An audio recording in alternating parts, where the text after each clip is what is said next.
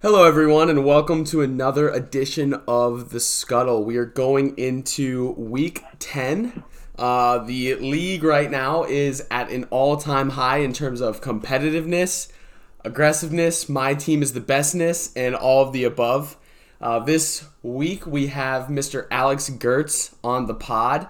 Um, he has solidified himself as a top three owner this year, um, the bad boy of the league and always willing to give his opinion, especially when trades start flying. So, with that, we will hop into it, and this is the Scuttle. Fixed against Grossman and two fumbles. What do you see about the Bears? Uh, we shut them down that way. No, we, you know, I mean, we, we just uh, we, the Bears are what we thought they were. What, what, they're what we thought they were. We played them in preseason. Who the hell takes a third game in a preseason like it's bull? We played them in the third game. Everybody played three quarters. The Bears are who we thought they were. That's why we took the damn field. Now, if you want to crown them, then crown their ass. But they are who we thought they were. And we let them off the hook.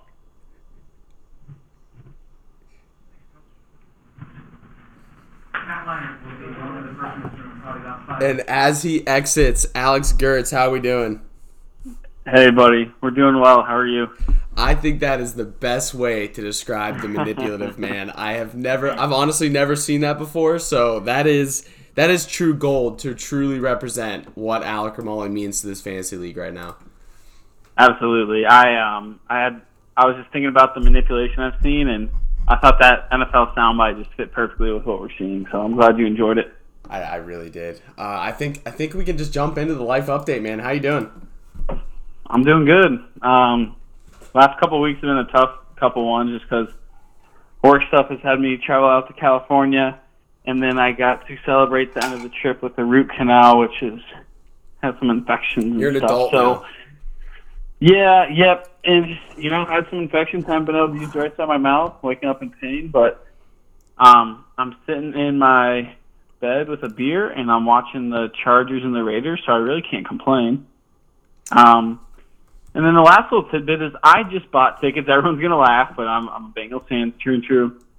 To Bengals Patriots, December fifteenth. Um, what? You're going back to Ohio yep. for it? going to Cincinnati for it. Um, you know, I have it on good authority that it's going to be a real nail biter. I think they're going to give Timmy Brady a run for his money. I need to Um, know how much for tickets. Um, they're they're about seventy seven bucks after taxes and everything. Um, not horrible. Um, Not to see the level of quality that Tom Brady brings to the field. Well, yeah, I mean, for comparison, the Dolphins game you can get in for about eight bucks. I'm not kidding. So, That's true. um, you know, that's what Timmy Brady does. But yeah, I'm excited. My girlfriend Maeve is a she's from up there in the Oh, Northeast. yeah. So she's a she's a diehard Pats fan, which is gross, but um, also understanding for where she's from. Um, and she loves to watch them, so we're gonna go. And her bold prediction is Gronky will be playing again by then, which I told her is nonsense, but who knows? I was listening to him. He went on Pardon My Take, and he's done his rounds on a lot of podcasts and media, and Mm-hmm. it. I, you can't get a read on that guy. You really can't. I don't really have an opinion on it more than that, other than it wouldn't surprise me if he came back week 16, and it also wouldn't surprise me if he never played again. Like that's just where I sit with it. I think he's Gronk, so he, he likes to troll people too. So you take everything he says with a grain of salt. But Yeah, until Yeah, he fucking shows up on the field week 16 for real. yeah, yep.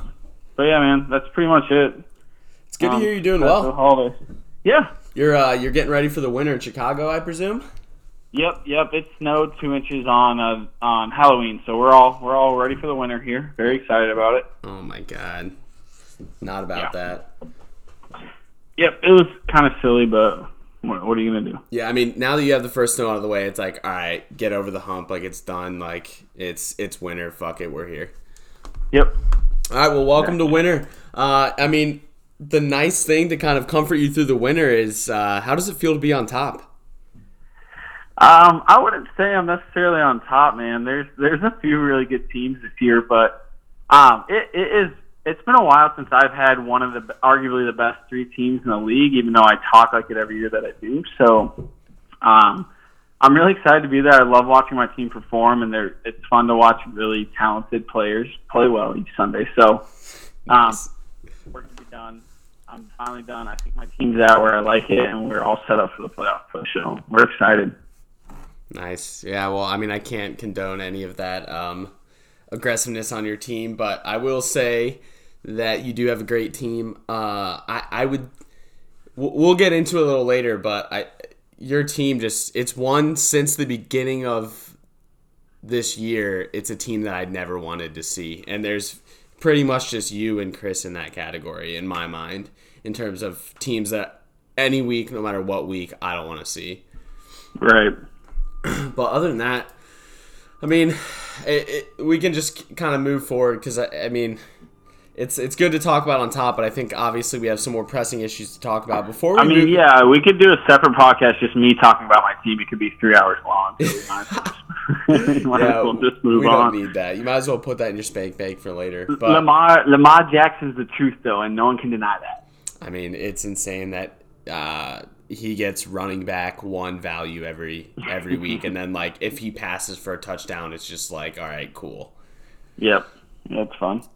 Um, and I think the next topic I want to cover is is not I don't want to hammer it too much, but there's been some controversy in the GroupMe over my team value charts going around. Um, so I just wanted to put some some language on the pod for everyone. Um, first of all, Joe, it's ridiculous that you say it doesn't matter at all in Stanford Spears because it does. Um, but it's with a massive grain of salt. So the my opinion on this is that it's just an indicator. And as a con- now fellow content provider for the league, when it's a little slow on Tuesday, Wednesdays, I kind of want to give somebody a tidbit. Uh, you know, something to look at, something like just another stat. Um, it doesn't mean shit, just like points for and things like that, but it does have an indication on how I think your team's going to perform from here on out. Um, the the valuation is solely based on how those players are going to perform moving forward, including uh, valuing in their bye weeks and things like that. So it's really just a number calculated to to determine what the value of that player is moving forward. But Chris had a good point. It does fluctuate a lot. I mean, it's just it's a, it's a very interesting metric, and I've as a numbers guy been really kind of interested to learn how to value teams and players, and this is one that I've found to be really effective. Um, and and I will go hot take and say that I think Joe's team is going to perform where it is on that chart, even though he says it's a bunch of bullshit. I think that um, the way that he's positioned his team moving forward, he's going to be a mediocre team from here on out. Um, but that doesn't mean that it's going to happen. Like, not at all. Like, I could be wrong, and so could anyone else. So that's my two cents, Gertz. What do you think? I know you like to see your team on the top. So what do you think about it? Yeah, I mean, I mean, good teams are going to be on the top. Um, I like. I think it's an, a, just another nice little piece of information and content to consume. Everything like like anything league, you take it with a grain of salt. But um, it's interesting to see how the the numbers fluctuate after a trade. It's interesting to see how I liked hearing the input of the the way the value is indicated. Um, so I think it's fun. I mean, people just react with emotions, and there's not a lot of logic here. Which, when there is too much logic, we get back to talking to the likes of Joe and Fez, and orders are stored. But I mean, Joe's upset because it just points out the glaringly obvious see from points forced, or sorry, sorry, from the way he's managed his team that it's just not a good team. So um, he's been trying trying to dump Devonta Freeman and Hopkins since like week three. So he finally was able to do it. So I hope he's happy with that. Yeah, we'll get into that. And I think the last Yeah. thing is there. The other metric is I take into consideration every player that you have. What this does is it truly values the depth of your team. But depth doesn't matter as much once you're in the playoffs. I mean, if your key player goes down, you're kind of fucked anyway. So, um, you know, you could have four players on your bench that are valuable and they don't see the field, like metaphorically, the field during the week.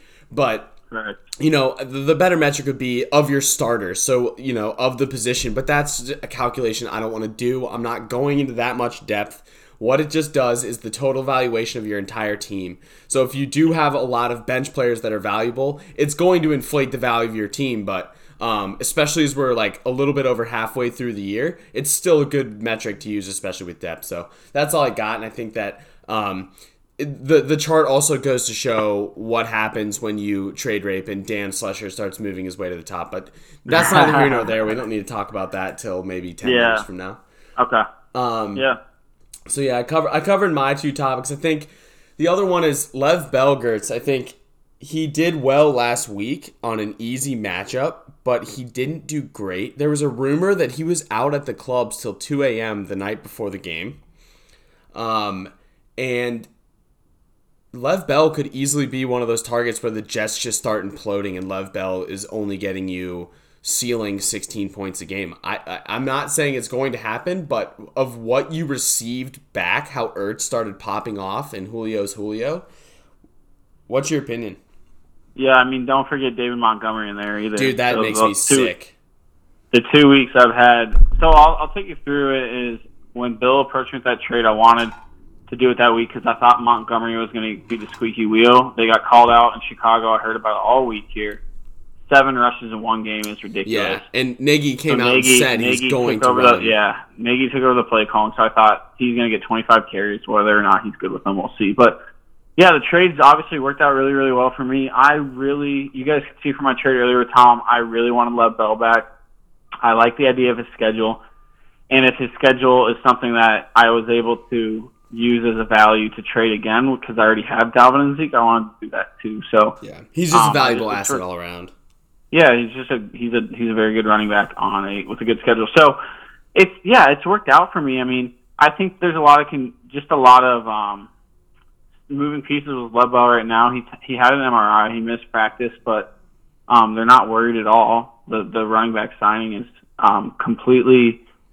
They said they were just using that to block. That was the, some um, bullshit too. Like you're using it to block the doll. Like, are you, dude? That you're fully fighting in the mud at that point. Like you're. Mm-hmm. Yeah, they're just that what are you doing? It's like watching Bill and yeah, it's like watching Bill and Alec play like week three when they were both putting up like sixty points. Oh god. God Playing the in the mud. days when Alec was putting up sixty points. Yeah, but um, yeah, I mean, I'm done. Like I said, I'm done trading. I think my team's set, and um, I think Lev Bell will be will be just fine for the rest of the year. So Bill doesn't it doesn't look great now because of Ertz and Montgomery, but I think Lev Bell will start to produce for him. Yeah, and a lot of things did go your way. If I had to add a little bit more on that, in terms of like DeSean Jackson being hurt, I think helps Ertz a lot still.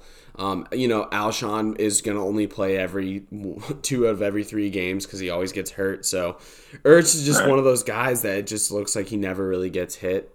He never, I think he had a concussion last year, but I, I don't even remember. But good on you, mate. Um, other than that, I think the Bengals Pats. Is there anything else you want to touch on, kind of going to the game or what? What do you think? No, like, just- what's going on with AJ? Like, what's going on at Bengals camp, man? All right, so if the Bengals were if the Bengals were five and three right now, AJ Green would be definitely playing this week. He probably would have played last week. Um, He practiced on Tuesday. He practiced. Yeah, his ankle his ankle did not receive that practice well. Or Interesting. the practice well today. It flared up, swelled up, and he's saying, "I'm not going out there until I'm fully confident because of what happened last year. With yes, it was a different foot and a different injury, but same concept. He rushed back, didn't feel 100, percent and had a serious injury. So he's waiting. Oh, Hunter Henry just caught a touchdown for you, Ian. Did he How really? Yeah, No, he didn't. like a little two yarder. Um, I don't have it up. that's Right someone I was horribly wrong on. I, Dude. I'll, I'll give you a public apology later for that. But, No, um, not later on the pod. I have it as one of my topics. Fuck that. um, but yeah, no. I mean, AJ Green is just he's just not going to come back till he's healthy. We're 0 and 8. We're we're just a sad, sad story, so it's fine. Um, but I wanted to talk about I wanted to put a little blurb about the NBA for those of you who are casual fans.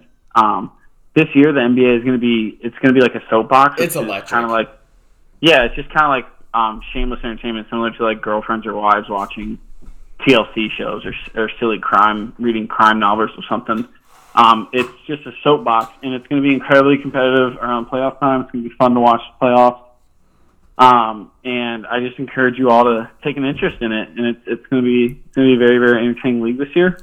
There's already drama with the the China and the U.S. relations about one of the GMs tweeting his pro democracy yeah.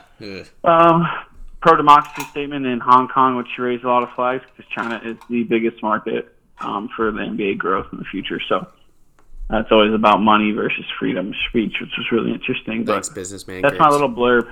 It's um, it's going to be a really fun league this year. It's going to be very, very competitive. Yeah, and, and I mean the the um Embiid and KAT fight was already like holy shit. Yep, Like, it's just starting. men. and it's just starting. And I loved how the I saw a tweet where it was like two videos, and one was Embiid saying like I'm done trash talking, I'll let the results speak, and then like just like that was at the end of last year, and then the beginning of this year, he's already just going after it. Yeah, Yeah. all the trades. and everything. I mean, the trade drama was insane. Um, Yeah, it's just fun. It's just an entertaining league, and it's a very progressive league in how it progressive league in how it treats its players and how it interacts with its fans. So they do a really good job. It's just a it's a well run league. Yeah, we'll see what we'll see what comes out with that. Cause uh, last year, all that shit about people touching players and like the Utah Jazz guy yelling at Not someone. people. It's rich white men who own the team courtside that think they can do whatever they want. So Yeah, it'll be it'll be interesting to see kind of how that goes because it is the most to me the most engaging in terms of like how close you can get to players and even like an NBA game you feel like you're close even at the top. It's kind of like hockey where there's really not a Yeah. bad seat in the arena, but then like you go to an NFL game if you play like I went to Ford Field and I watched Kansas Davidson when Steph Curry was playing, and I had to have binoculars to watch because I was so far away. Yeah. Like it's just one of those where like the NFL just can't really compare because they just have such big stadiums. But yeah, yeah, yeah, I, I'll, I'll plug it because uh, it's a gambler's dream. The NBA has some really fun lines in it. Um, that's how I got into it. Honestly, I I started. Uh, my tactic was Oh, Ian, I didn't know you gambled. my Amazing. tactic was if the Rockets or the Warriors, and this was last year, beginning of last year, the Rockets or Warriors were ever down ten plus points in the second hammer, half or hammer later. the live, o- hammer the li- Hammer live, the uh, money line. The money line was always like plus 300, plus 400. It's like, dude, you're just two or three Steph Curry threes away from being back in the game. Like it's Right. it was it was amazing. I had a really hot run, um, and I will always be fond of the NBA because of that. Um, I love it. all right, so enough enough of basketball. Um, Sure. here we go. So I wish I could almost play some intro music for this, but I can do a little monologue if you want. I just craft it up here in the old noggin. Just to get Okay, well, I'll, I'll preface it with we had another pretty trade heavy three three trades again, just like last time. The other ones in my mind were a little bit crazier, but these are still pretty gnarly. So, Gertz, what do we have? Yeah, so I think you saw the title of the pod. Everyone was the miniature manipulative man. Um, not hard to crack that code if we were talking about Alex Amali. Um, I can draw some comparisons towards his manipulation towards a, no, a very widely known bad bad man Netflix special, um, Ted Bundy. Um, some of you watch the Ted Bundy Ted Bundy tapes. I'm not c- comparing Alec in how he treats us or acts as the equivalent of Ted Bundy. I'm saying the manipulation is something you have to watch out for. It's how Ted Bundy got away with all his crimes. It's how he was able to do what he did for as long as he did and as effectively as he did. He's the Um, nice, fun-loving guy who no one Yep, suspects. Yep. Com- so compare his manipulation and how he's able to get away with things to the way he, this little tyrant, manipulates our league. Um, apparently, we need more heavy literature. Uh, I will, I will supply that in the off season. but I'm just very, very worried about what's happened this week and has continued to happen over the last three weeks. I'm scared for my friends, so that's why we're doing this. Well, this. So before we even get into the trades, I, I do want to talk about Alex strategy and how he was, in my mind, a bottom four team, and in three weeks, he made such great waiver wire additions, preyed on the weak teams, traded them 50 50 at best shots at those players, like a Ty Johnson, who is not panning out to what he was traded for. But you know, you need a cash grab if you were Tom at that time. So you cash grab. And what does Alec do? Instead of cash grabbing, he takes the actual player that has previous data behind it to understand that this player will provide value, even if Ty Johnson has a higher ceiling. Alec didn't go for that. He went for the valuable asset that he knew was safe. He bought the waiver wire, traded the trash, and everything he's traded has turned to shit. And then he's sitting with not a gold mine, but pretty fucking good players. And then he compounds and compounds. And then he does this trade this week that's just like fucking mind blowing. So it's just it's one of those things where Alec doesn't do big trades until the very end, like he did with me, but I still will stick by that last year. But That's his the same move, and he did the same thing where he does small, small, small, and then one big trade and it's over. And he did another big trade, but I still am just on the fact that I was so against his FAAB Bucks approach, and it it just it worked. It he picked up, and now he has Ronald Jones, who I who I think will do well. But we'll go right into the trade. Alex, Mr. Romali receives Amari Cooper, Larry Fitzgerald, and Danny Amendola. Inc. receives OBJ, Jamaal Williams, and Curtis Samuel. Yeah, yeah. I mean, I I saw it flash across my screen, and I just saw the first player listed. It doesn't. I don't know who it was, but you can tell by the first player who's involved in the trade. And the first player I saw was a little man's player. So anytime I see that, I already I'm already upset before I even read the like reading the headline and not the article. You're just really upset from from the three words you saw. And um, I saw that he was involved in trade with Inky, and let's just throw out our friends. Um, we don't need in this in this analysis. I don't think we need Curtis Samuel, and I don't think we need um, Fitzy. Like we don't. Curtis Samuel, maybe you start him if you're on a bunch of bye I'm higher on Fitzy than Danny Amendola, honestly. Or sorry, yeah, that's what I meant. Sorry, Amendola. Okay. Get him out of there. Amendola. Yeah. I dropped him like the trash he is. He, Ian Kyle, smart, smart Ian Kyle picked him up, and he almost he got like four points against me. It was funny, but um, call it call it as Amari and Fitzy for Obel, OBJ and Jamaal Williams. So let's start with the Browns because this is a whole a whole nother thing. Is the Browns are led by a very very large and inept moron named Freddie Kitchens. Freddie He's like- Kitchens is so he is the great. I call him the great value Andy Reid. He's overweight. He has a giant Denny's play sheet menu in front of him, but he's like the off-brand version that you think you're getting the same value, but you're you're really just saving and not having any quality at all. Dude, so yeah, I wouldn't even go great value. I'd go like dollar store. Like you're going he like is just lost. He's absolutely lost. Baker Mayfield is is showing his colors right now. Um, I put that don't on the O line. I truly, truly do. I'll interrupt you there. Like bad O lines make great quarterbacks look bad. Like it doesn't fucking matter. Like Baker Mayfield is like can't even complete a five step drop like before he's already out of the pocket. Like the O line is so atrocious and that team focused on everything else but that O line and it's it's so clearly showing like OBJ doesn't even have time to get open. He doesn't even have like I don't know. Baker's Baker's shook. He's not looking good. I'll tell I'll say that. Yeah. So I just had a I I just it's the Odell Beckham is the name. So if you can just look past the name for a second and realize what he's done, which is only be a top twelve receiver twice in the nine weeks he's played. One of those weeks was he caught an 89 yard slant, which is what he can do. That's Against the that's Jets, I think, of- right? That's what he's capable of doing, though. So But it was against the Jets. get those. Yes, yes, it was. So, um, I just I'm not very high on Odell Beckham. I think he's going to get force fed for a couple games. I just don't think he's going to he's going to be an asset that cripples your team. You're going to want to start him because he's OBJ and it's going to hurt you more than it's going to help you. Um, Jamaal Williams has five receiving touchdowns already this year. It's a statistical anomaly. It would have it would have tied the league um, around the league leaders last year already, and we're what eight or nine games in. So he's not going to keep up that pace. He's going to have a touchdown re- uh, regression, and it's just not. He is in a muddy kind of like I won't call it a timeshare, but he definitely is at best like a 40-60 split. Um, and that's just something that I don't think is going to be favorable for Jamaal Williams. See, so, I, I do disagree with that, but continue, and, and I'll I'll add my my two cents. So I just think that Alec was looking to essentially do a three, a two for one or a three for two trade because he was tired of not being able. He never was starting Curtis Samuel. He didn't want to start Jamaal Williams because he's always starting Aaron Jones. So there's two guys he's looking at like, eh, I don't want to start him. And then Odell Beckham has been a thorn in his side since the day he declared him to be the best, predict the best wide receiver season in five years. So he traded away those three assets to get a guy that he can just close his eyes, throw in his lineup, and just know he's locked in. Amari's been one of the most consistent receivers all year. And then he gets Fitzy as a, just a nice flex pay against a maybe a plus matchup. So um, I just didn't like the trade.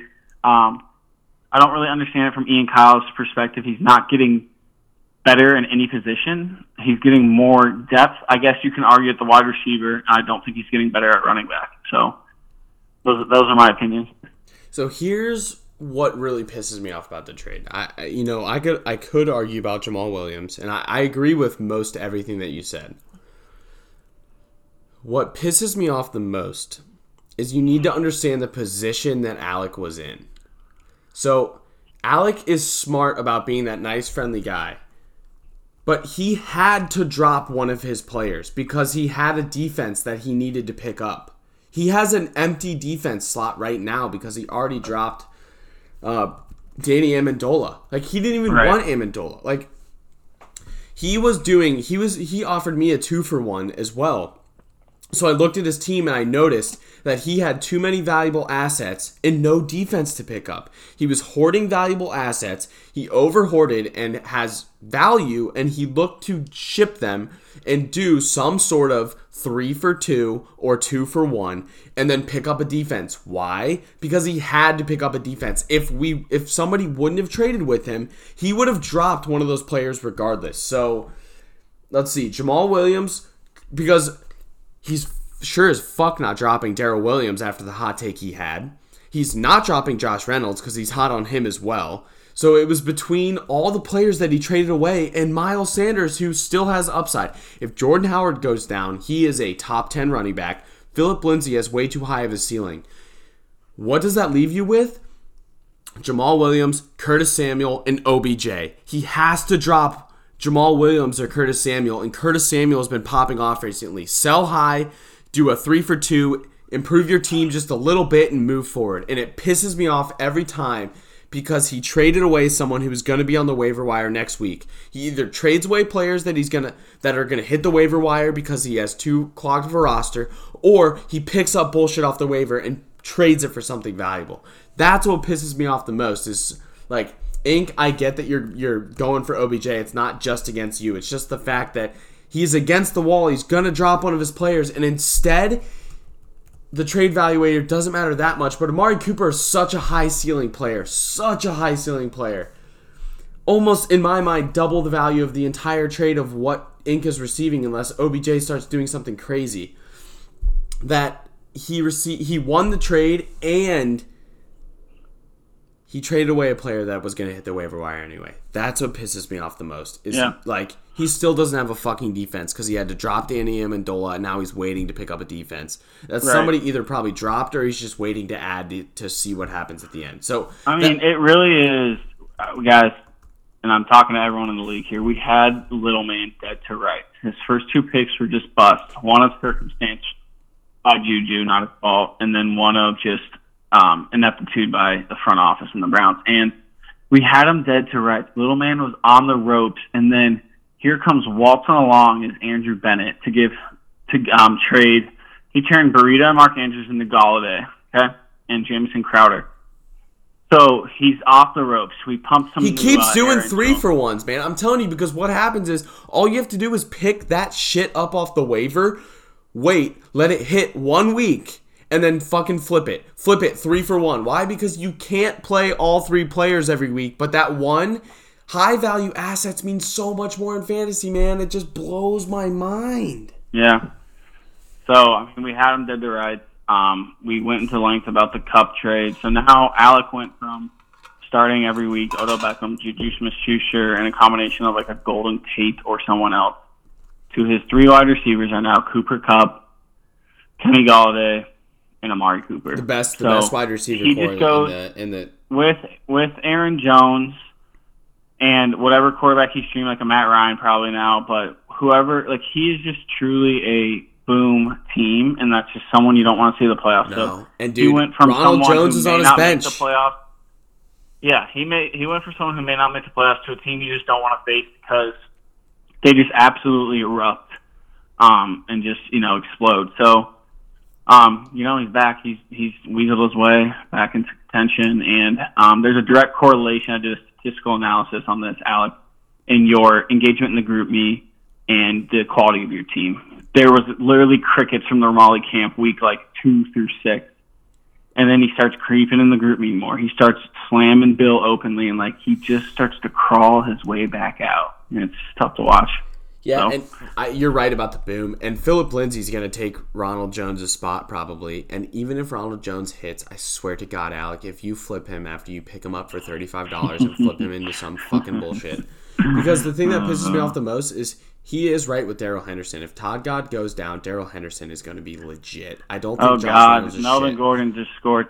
This is sweet justice. Go have a day, Melvin. I love you, son of a bitch. Did I stalked really? that guy's Twitter. I stalked that guy's Twitter for three weeks. I was like a creepy ex girlfriend, seeing what he's seeing, what he's liking, who he's retweeting. Oh Um, my I'm, you know, go do, go do your thing, Melvin. I like it. Um, So I guess before we jump into the next trade, as we talk about the Chargers, um, Alex, I do want a public apology for how much shit you gave me. But let me explain why I want an apology. yeah, let's hear it. George Kittle is respectable. Zach Ertz still has a few question marks around him. Hunter Henry, on everyone I listen to and look at, is the start of the week every week at tight end. Why? because there are only five tight ends that you can start that you are actually confident in. He has Yeah. 11 points halfway, eh, four minutes left in the second.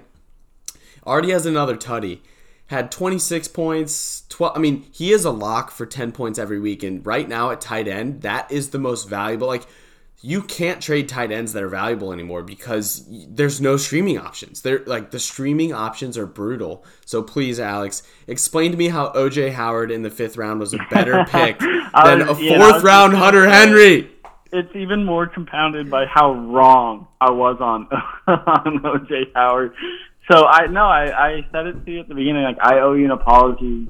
Um, you just gotta admit when you're wrong, and it's hard to defend any any any action now in hindsight. But um, yeah, no, I was wrong. And You rivaled know, that I- pick with Drew Brees in the six. Like you, like you, that's how low you were on Hunter Henry. Like Um, no, you. I was. I was wrong. He's he's a he's a good talent. Philip Rivers is like he's like the release valve. Him and Ekeler are. And um, Keenan Allen, what's up, Chris? Is paying for it.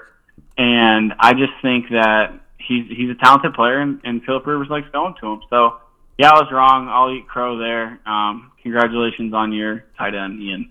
Um, your team is still bad. Yeah, it's you not think great David right Williams is good. it's not great so- on camp. It's all right. Um, that's actually a terrific segue. Let's go talk about your your top ten running back rest of the season that you shipped off to Tom. Um, Yeah, before we before we transition, trade value, just in case anyone was wondering, for the metric I use, it's one ninety two to hundred. So uh, it has Alec at one ninety two and Inc at hundred. So it was about a two to one trade in Alec's favor. Um, again, doesn't mean shit. It's just a number to try to help quantify all of the names and moving around because you can't.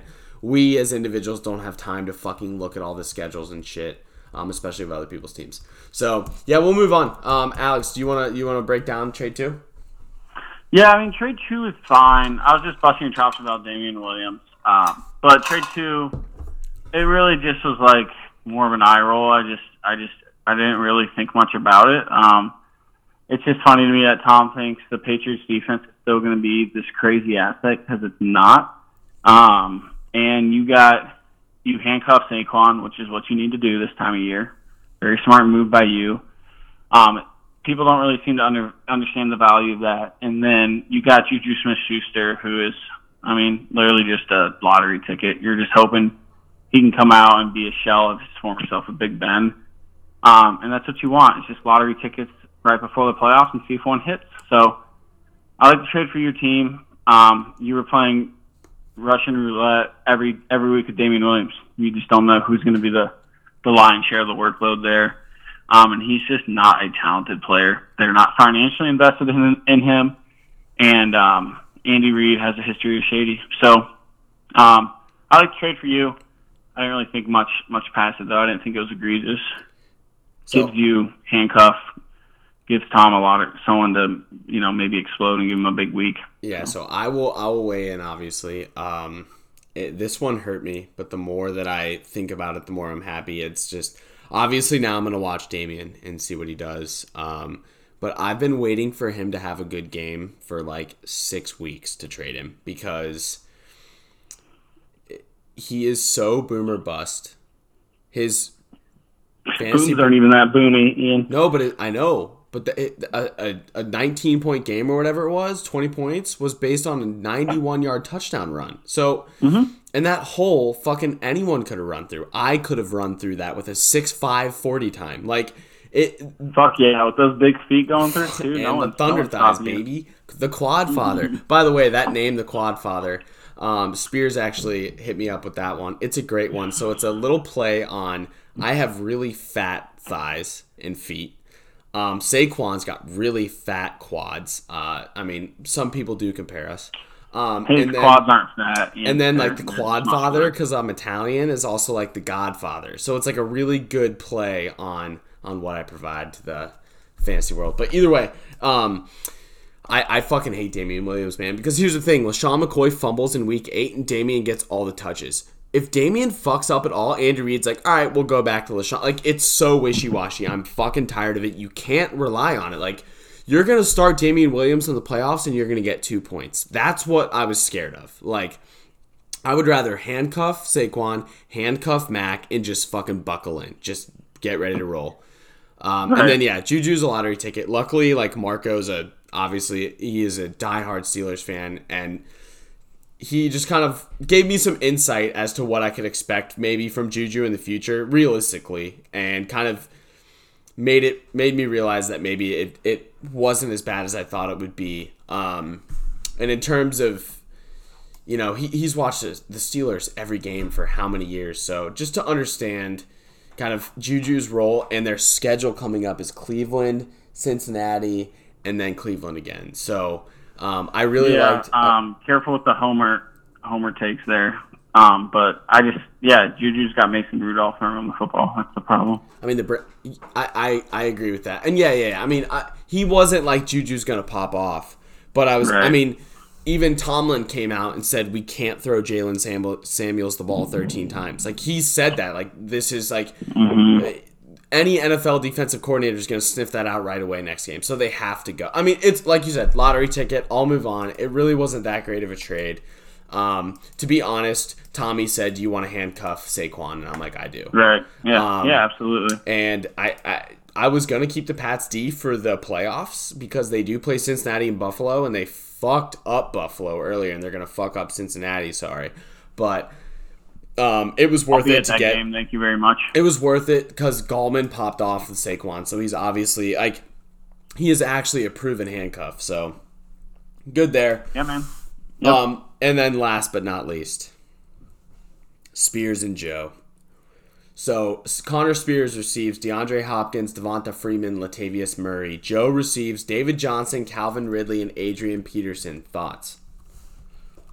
Yeah, I'll go. I got a lot of opinions on this. So this is the trade. The Alec one just hits me personally because he is just manipulating the league. But this is the trade that pissed me off the most. Just by past conversation with Joe Lisher, I said it in the GroupMe. It's like talking to a fence post. so he reaches out to you and goes, "Let's make a deal, coach." Very friendly guy, very good guy. And okay, yeah, you have initial discussions, you can't agree. And then you ask about players on the table. He goes, no. No consideration, Joe? No.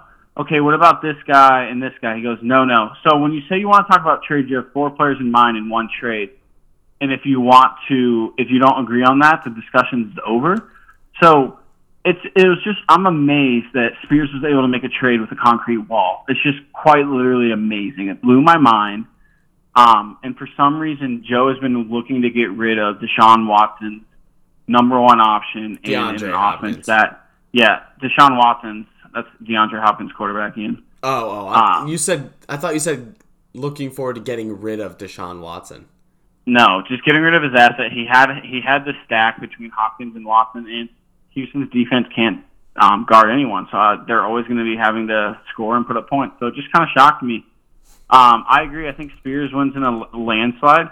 David Johnson is a liability. He could be out for season tomorrow, based on how cryptic the Cardinals have been. Yeah. Um, he's routinely hurt, and he is just he's Dude, he's aged, much, man. much He's got the fucking rust on the tires, you know? he is just he is just a scary asset to own, um, and much more risky than DeAndre Hopkins. And with the players you already have, Joe, it just doesn't make sense. You had the quarterback that threw to Hopkins, and you also And that's what you had, need for the um, playoffs, like a stack like You that. also already And have a D-Hop- risky running back one. That's what beat me. Like, god damn it, dude! Like when DeAndre Hopkins caught that garbage time touchdown, that's a 15 point swing right away. Yeah.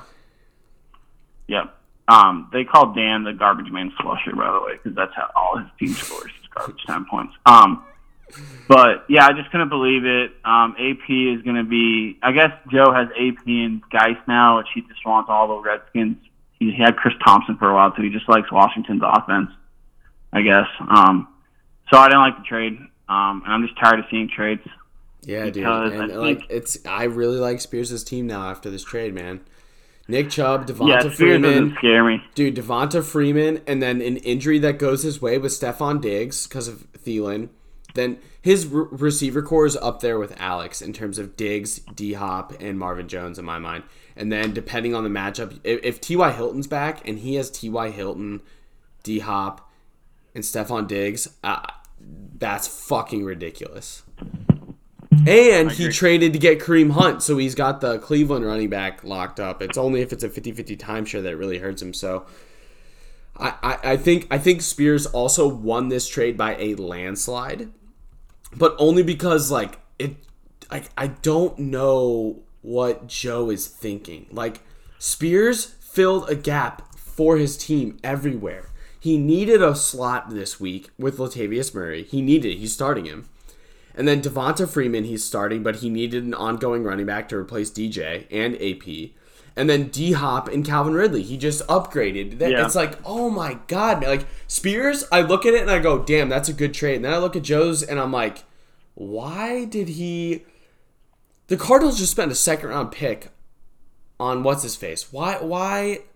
I just I don't understand. Like, yeah, the signs are not looking good. Um, again, just Joe. This one's for you. Trade Valuator has you at 157 and Spears at 212. So it's it's closer than Romali's trade, but I think I agree with you, Gertz, in terms of I have this more by a landslide than I do Romali's trade because I think OBJ Yeah. has a higher ceiling than David Johnson. The only question mark, I think the biggest one of this team, because he did handcuff. So Joe did pick up Derrius Guice. So I will say that he's got the Redskins run game locked down, which again, it's not a valuable run game, but it's still, you know, it's good to have both the options. Um, Calvin Ridley with Mohamed Sanu leaving to the Patriots. I'm very curious to see what he does for the rest of the year because this is someone that Julio Jones has been like really high on. The Falcons have been really high on, and they clearly just made a decision that said like Calvin Ridley's our next guy up. So I'm, I'm, I'm curious to see. Yep. So, yep, that's it. That's that's those are all my opinions on those.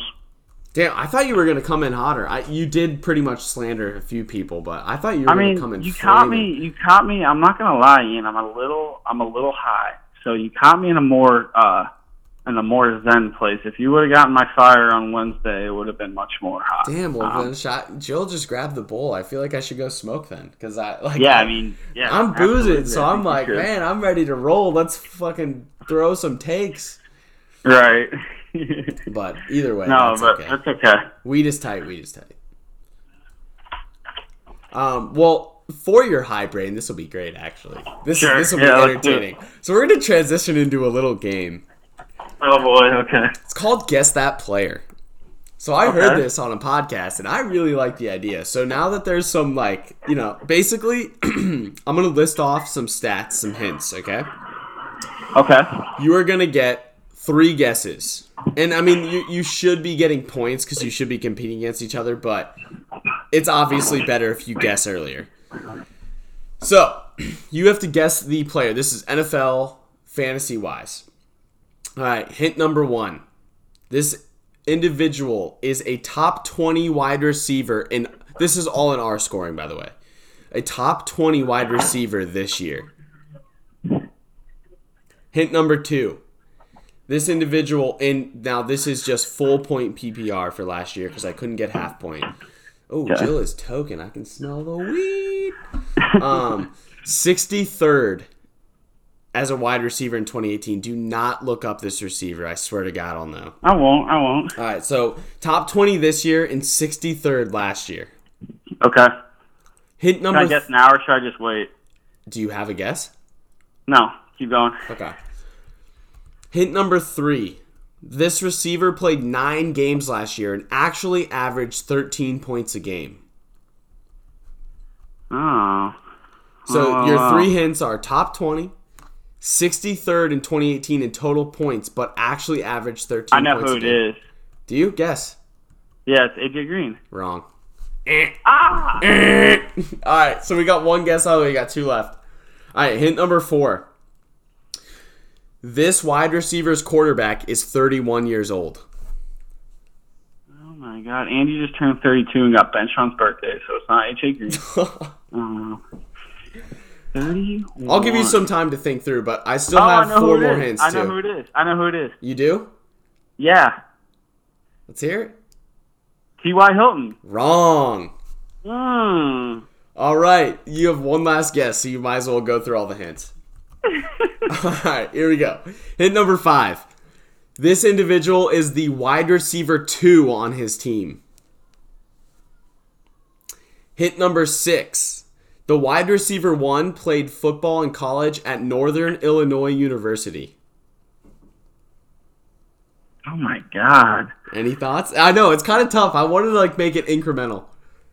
Yeah, dude, I, I just don't know, Ian. I'm curious to see who out there knows. All right, here we go. But there's still three left. Oh, This God. receiver had his best game against Minnesota, which isn't that all telling, but it was for this year. And then the last two. If you don't know, the last two should give it away. You ready? Mhm. All right. One of the only he plays for one of the only teams to have a tie this year. Oh. Oh. Um.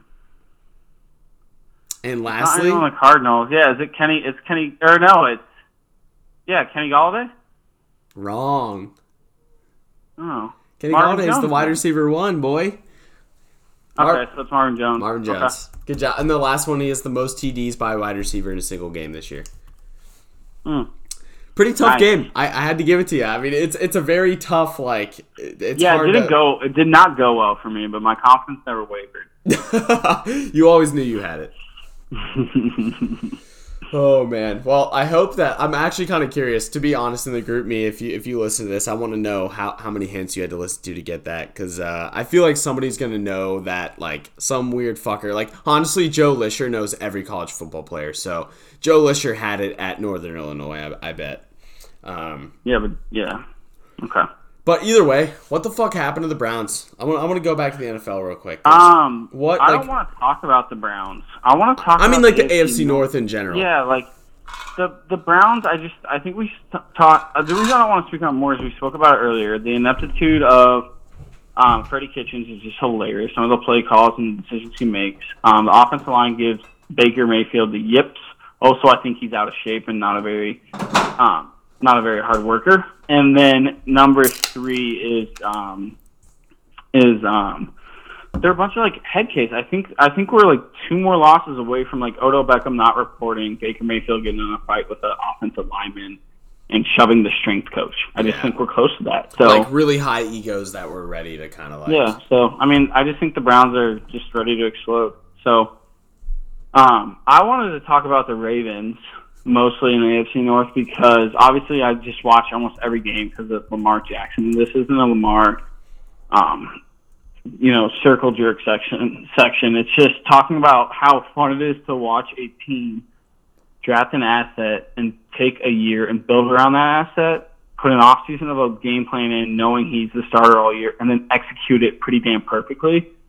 Um, it's really cool to watch what they did with the Patriots. Just like it's like the new school, old old school version of the NFL. Meaning, we're going to be bigger and stronger than you. We're going to move you and run the ball, but it has this it has this new school twist on it, where it's this kind of option with this really agile, quick quarterback. Um, and it's a lot of just like misdirection and short passes. So um, it's been cool to watch a team just put a plan on pl- in place and execute it pretty damn good. And um, they're going to be a problem come the playoffs. So it's been awesome to watch them play. I really liked it. And as an NFL fan, you should just appreciate what they're doing. Yeah, I, I agree, and and this is where I'm actually.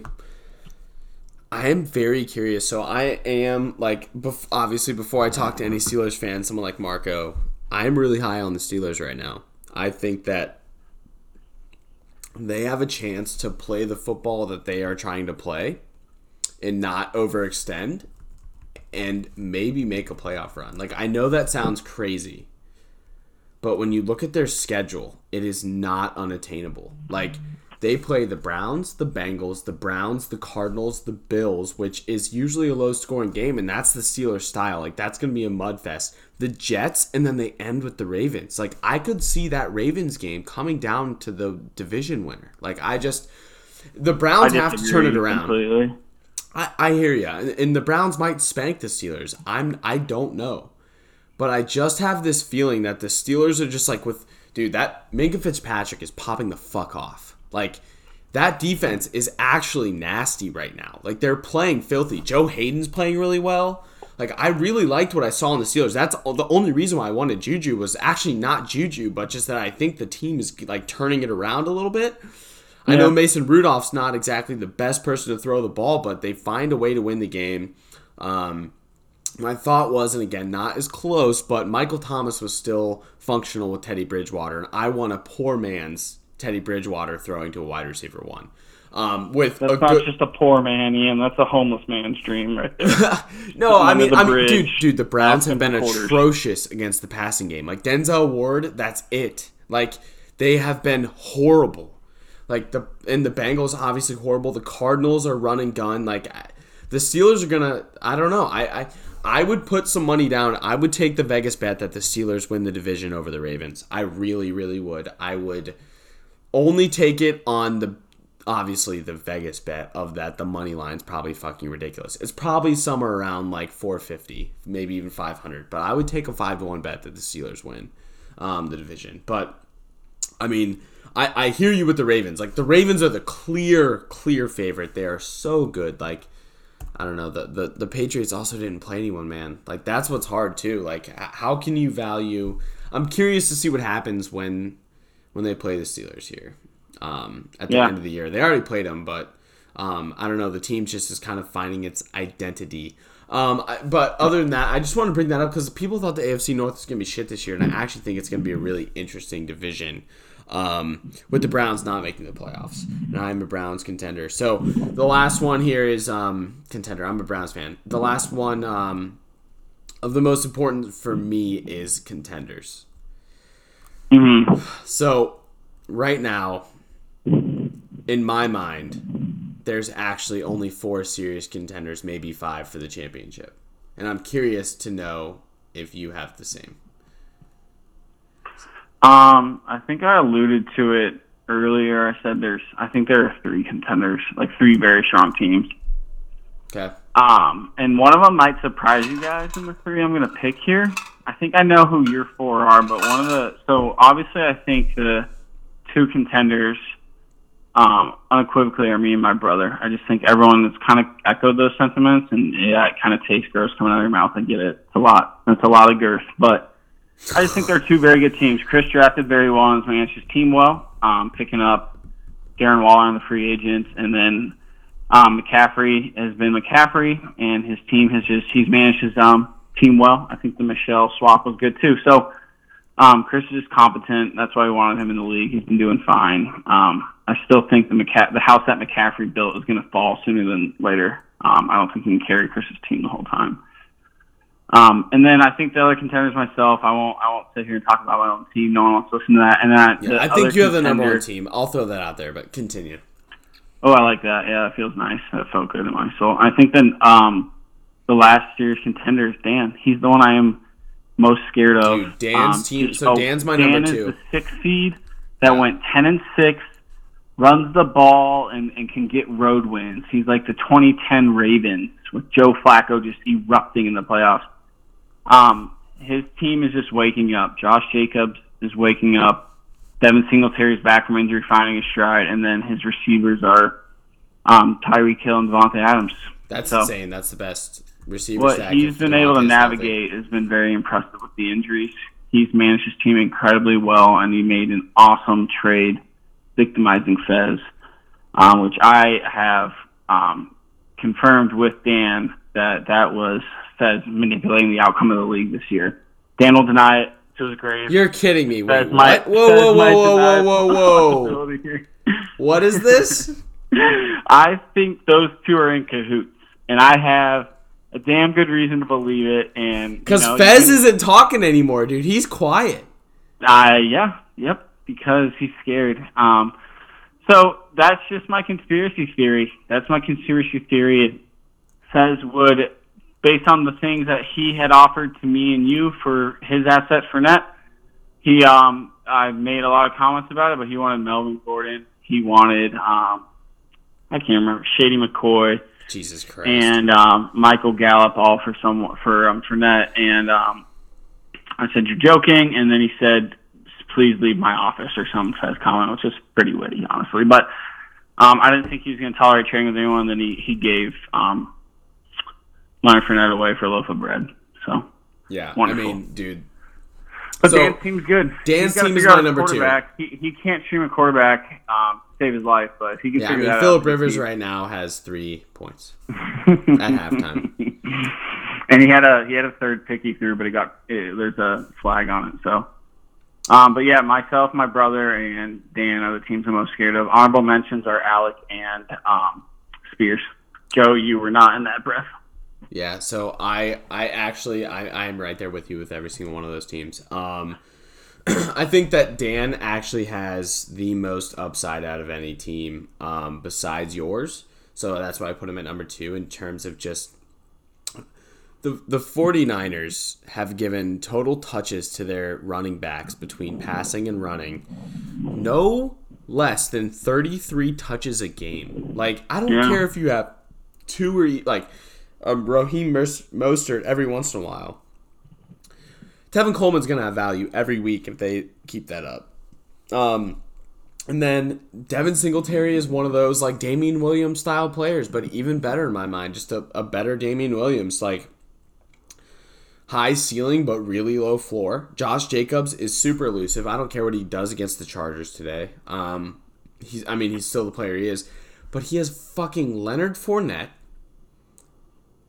and DJ Chark, who we'll see with Nick Foles, but Terry McLaurin too. I mean, he just has a lot of upside on his team. Like, if his, his starting lineup will be Josh Jacobs, Leonard Fournette, Tevin Coleman, Davante Adams, Tyreek Hill, and then Austin Hooper, who is one of the only reliable tight. End. Like, Dan has a team That's a figured good, out. it's a good team. I mean, he has his team figured out, and it kind of pisses me off. Um, just in terms of you know, I so Spears as well. I mean, I do kind of want to touch base on the teams here because of the the mix up. Um, so once Latavius Murray's out of his lineup because Latavius Murray is worthless, he's gonna have Nick Chubb, Devonta Freeman, and then D Hop, Stefon Diggs, Marvin Jones, and then T.Y. Hilton, Kareem Hunt, Jordan Howard as his upside. So I like that a lot as well. Um, my team, I will put actually right next to Joe's. I think Marlon Mack is a little bit too questionable. Juju's too much of a lottery ticket, and I think that my team started off really hot, but I'm a little worried about the consistency moving forward. I think my dark horse is going to be Julian Edelman moving forward. I know he's a wide receiver one, but he has 20 points a game upside. And then I'm gonna throw DeVante Parker in there in the playoffs. So that's, That's my outrageous. that's my one my one um, caveat is that I think DeVante is gonna have a nice playoffs. But either way, um, I have to make the fucking playoffs, man. So I think with that, I want to go to my last point of mine, which is that I think I might miss the playoffs. If I lose to Bennett this week, I think I lose the playoffs. I don't think I make it. And I'm fucking freaking out because Bennett gets Kamara and uh, Mahomes back, and then after that I play Chris, and then I play Spears, and then I play Bill to end it. So I don't have an easy road, and I'm five and four. If I don't beat Bennett this fucking week, which is why I want Hunter Henry to score so bad, one more baby, um, then I, I think I miss the playoffs. I think this is actually my do or die week. I really think that. Um, it just something doesn't feel right in my gut for my my season this year. I just I started off hot. Um, I I do have a deep team. We'll see. We'll see. We'll see. Because Ingram's out. Barkley's gonna get a lot of touches, but that's all I have for that. Joe, I think I'm right next to you. I think that your record is good, but I mean your points against is ridiculous. I've lost I've lost two games by two points when I'm in the 120s. So you know, if, if you flip that script and I have the points against that Joe has, then You were in the one thirty. You were in the one thirties for our game, and you lost for your game, fun. yeah. And then I was in the one one twenty with Dan. So it's like you know, you flip that game. I'm seven and three with Joe. I don't think that's an indication of how good your team is. I get it that you're happy that you're going to make the playoffs and Joe's making playoff moves, but I don't think that that's an indication of how good your team necessarily is. All said and done, I think as long as you make the fucking playoffs, everyone has a fair chance, and you're all on the same playing field. Um, other than that, I think Gertz. The, my I for me, I have two big takeaways so far. I love the engagement of the league. I don't know if you Yeah. agree, but I think it's still at an all-time high. I think I think the fact that we've seen more trades this year than ever is not a coincidence. It's not out of the ordinary. I think it's because more people are more involved and everyone continues to try to better their team. I think it's only an indication that our league is going to get more and more competitive, and I just don't know how much more competitive it can get because every morning I wake up at 5:40 for work and I set my alarm 20 minutes early to check waiver wire activity. Like it's it's to a point where I'm like how much more can I do? Yeah. But my, my two takeaways are that there's the GroupMe gets hotter and hotter. Uh, Gertz, you're in that. You're stirring shit up. I think the, the, Yeah, the GroupMe job. the GroupMe is getting in. The GroupMe is getting insane. Yeah, I really enjoyed.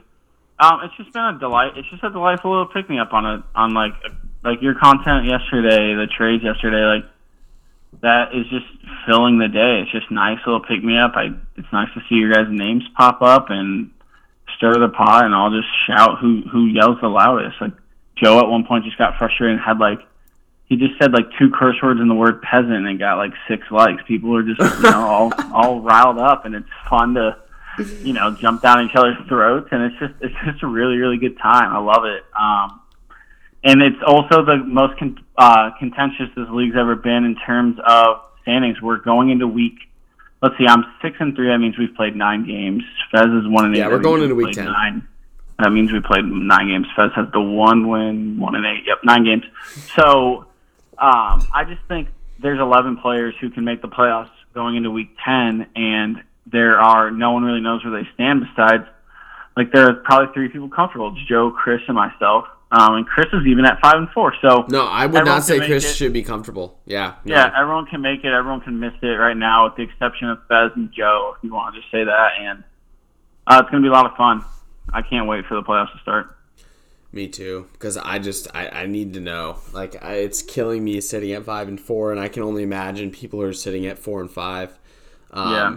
And I and will say, you know, like I will be sending a lot of shit your way and publicly rooting against you because it is out of respect and fear for your team. If you're out of the playoffs, it makes the road a little easier, in my opinion.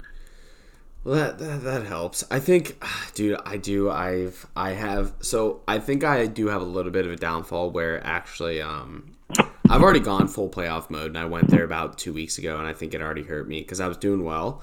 So I've only acquired players with good playoff schedules, pretty much.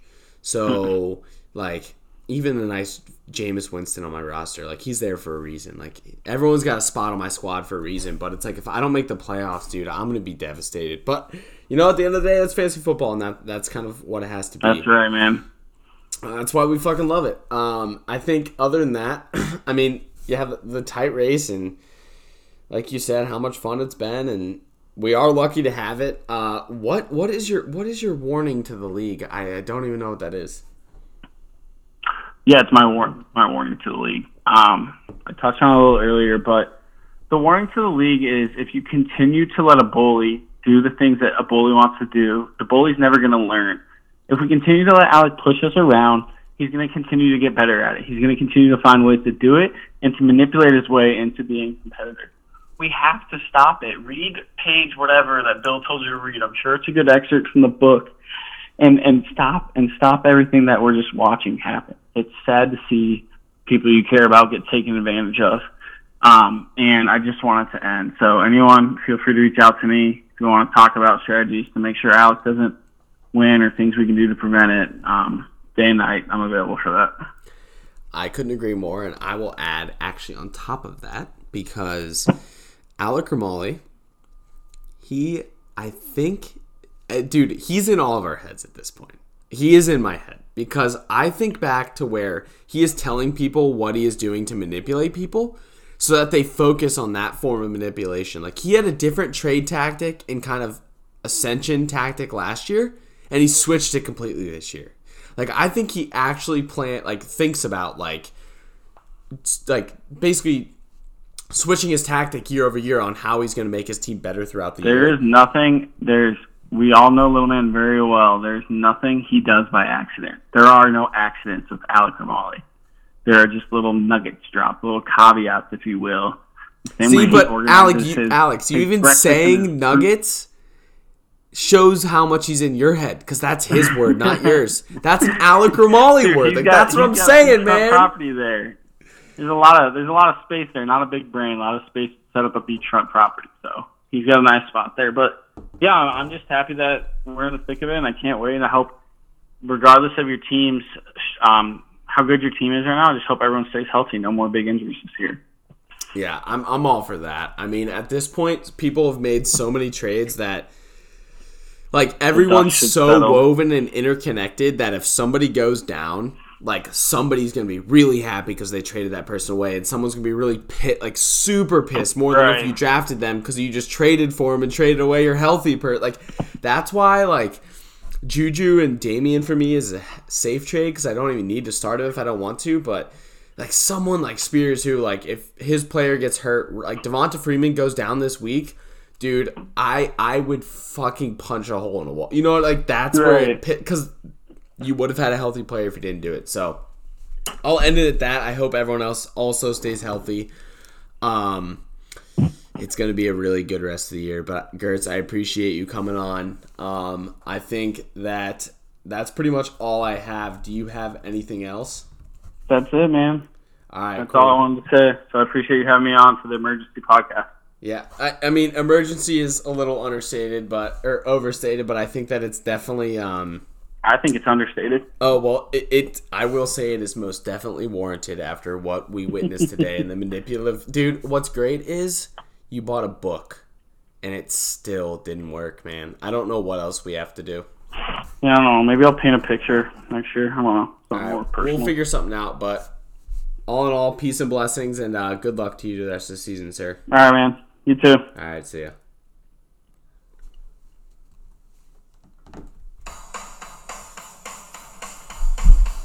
All right, everyone. Have a good rest of your week, and uh, go Hunter Henry.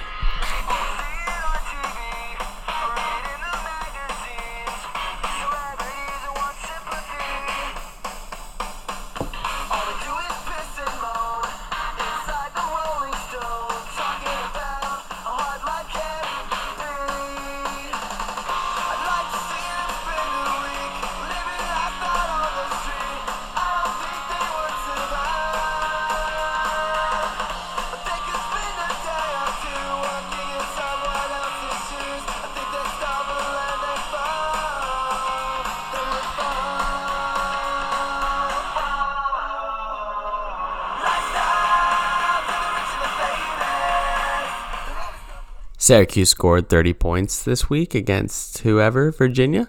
And uh, we miss Gerry McNamara.